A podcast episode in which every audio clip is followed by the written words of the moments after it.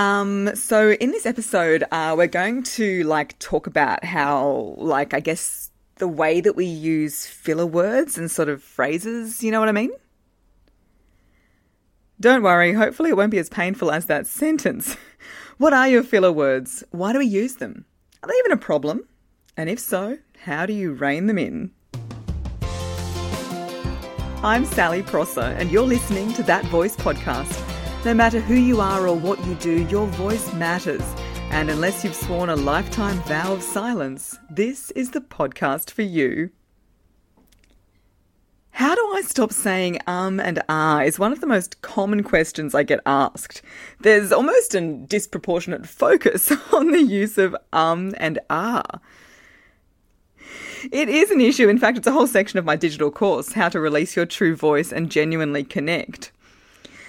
So if you'd like to find out more about this topic, then you might want to check that out. It's like I always say, we should start with awareness if we want to change. So, what's your filler? Tell me what's your filler? What's your flavor? Tell me what's your flavor? exactly to that tune. So, my filler words, which you might already guess, are so and you know. So and you know are the ones that I def- I use. Uh, common ones are arm and ah, like. Like's a very common one, like you know. There's also, oh, actually. And what about literally? That one really bugs me actually. People who are literally always saying that things are literal when they're not literal. literally. uh, also, there's phrases like to be honest. Uh, do you know what I mean? To be fair, stuff like that.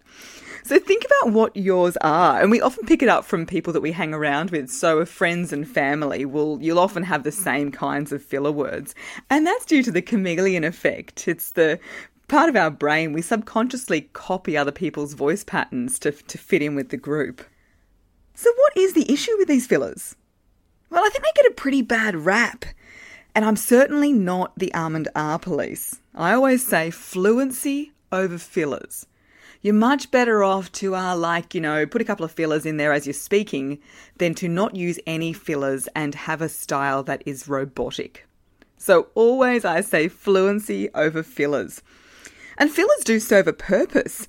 Uh, it's one of the ways that we sound more polite and cushion a conversation. If I didn't know somebody very well and they were talking to me, I probably would say to them, um, Oh, look, I just, I thought someone should let you know you've got a bit of lettuce in your teeth. I wouldn't just say, You've got lettuce in your teeth. Unless it was a good friend or my sister or something where you've got that social license to be so direct. So, using fillers does make us sound more relaxed and conversational, and depending on the context, of course, it can be a great thing.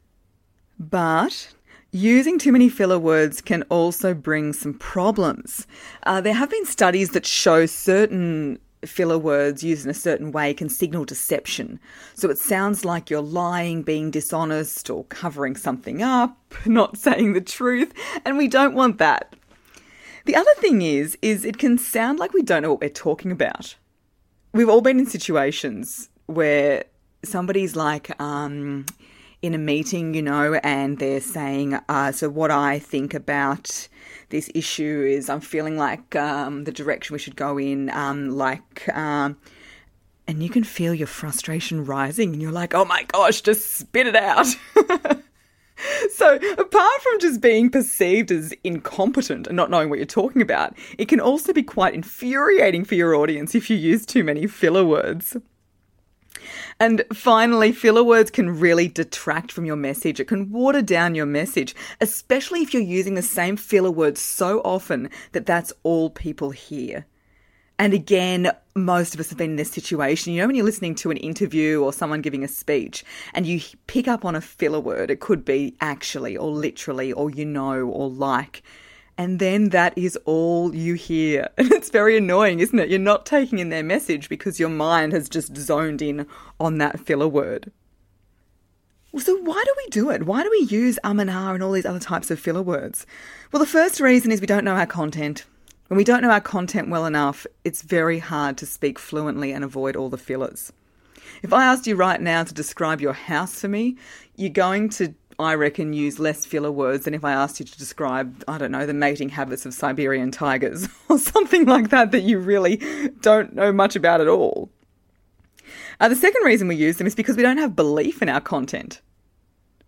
So we might actually know it, but we haven't got that inner voice on side that's telling us that we can do it and have belief.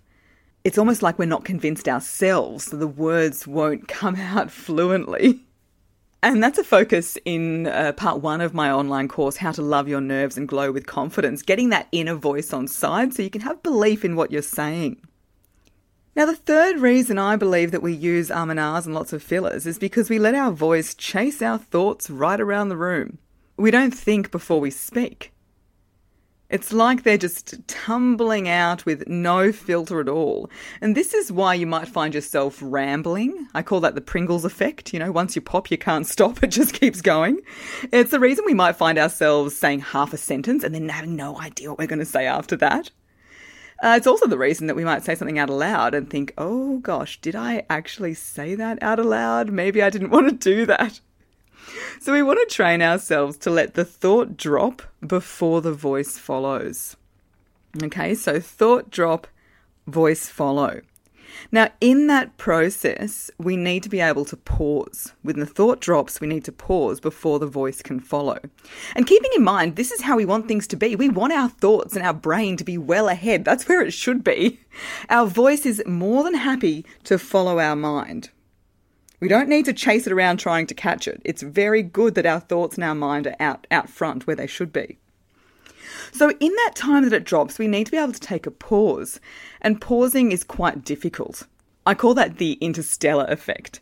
I really like space movies. And if you remember in that movie, I think it's one hour on one planet equals seven hours on Earth. And this happens with pausing. I think that when we pause, we're on planet seven years and everybody else is on planet one hour. And the reason I know that is if you've been in a position where you've forgot something when you're speaking, like had that absolute mental blank, no idea what to say, you can feel your heart rate going and the blood rising, and you're thinking, oh my gosh, what are the words? Then you pick it up and you keep going. And at the end, you say to somebody in the audience, oh my gosh, did you see when I forgot that? That was terrible. And most of the time, they just look at you blankly and say, Look, I thought it was great. I did not even notice. I didn't even notice. We really like to fill the silences when we're speaking, but we don't have to. We absolutely have permission to pause and think. And if you can practice this pause, which doesn't have to be long, and even has, even a second or two, can help you collect those thoughts before you deliver the line. But of course, the best way to get rid of our filler words is to prepare our content. And you can prepare more than you might think. Just because it's not a proper prepared presentation in front of the team doesn't mean you can't prepare what you're going to say. So, every interview, every meeting, you can absolutely practice out aloud what you're going to say to get your points across. And I have lots of different templates as well that I work with clients on that they can bring into meetings and bring into these scenarios where you think you're speaking off the cuff when really you've got these nice prepared templates that you're using. So, um, like, yeah, that's kind of it on fillers. If you'd like to learn more, then as mentioned, check out module two of my Speak to Be Heard program, How to Release Your True Voice and Genuinely Connect. And I go through it in more detail. But the three main things to do are one, make sure you prepare your content, two, have belief in that content, and three, don't let your voice chase your thoughts around the room. Let the thought drop before the voice follows.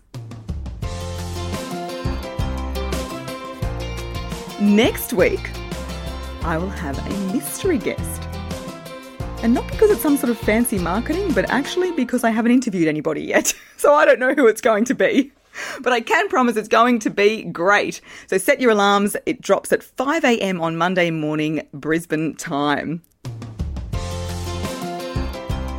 Thanks for listening to That Voice podcast. To get in touch with me, head to www.sallyprosser.com.au.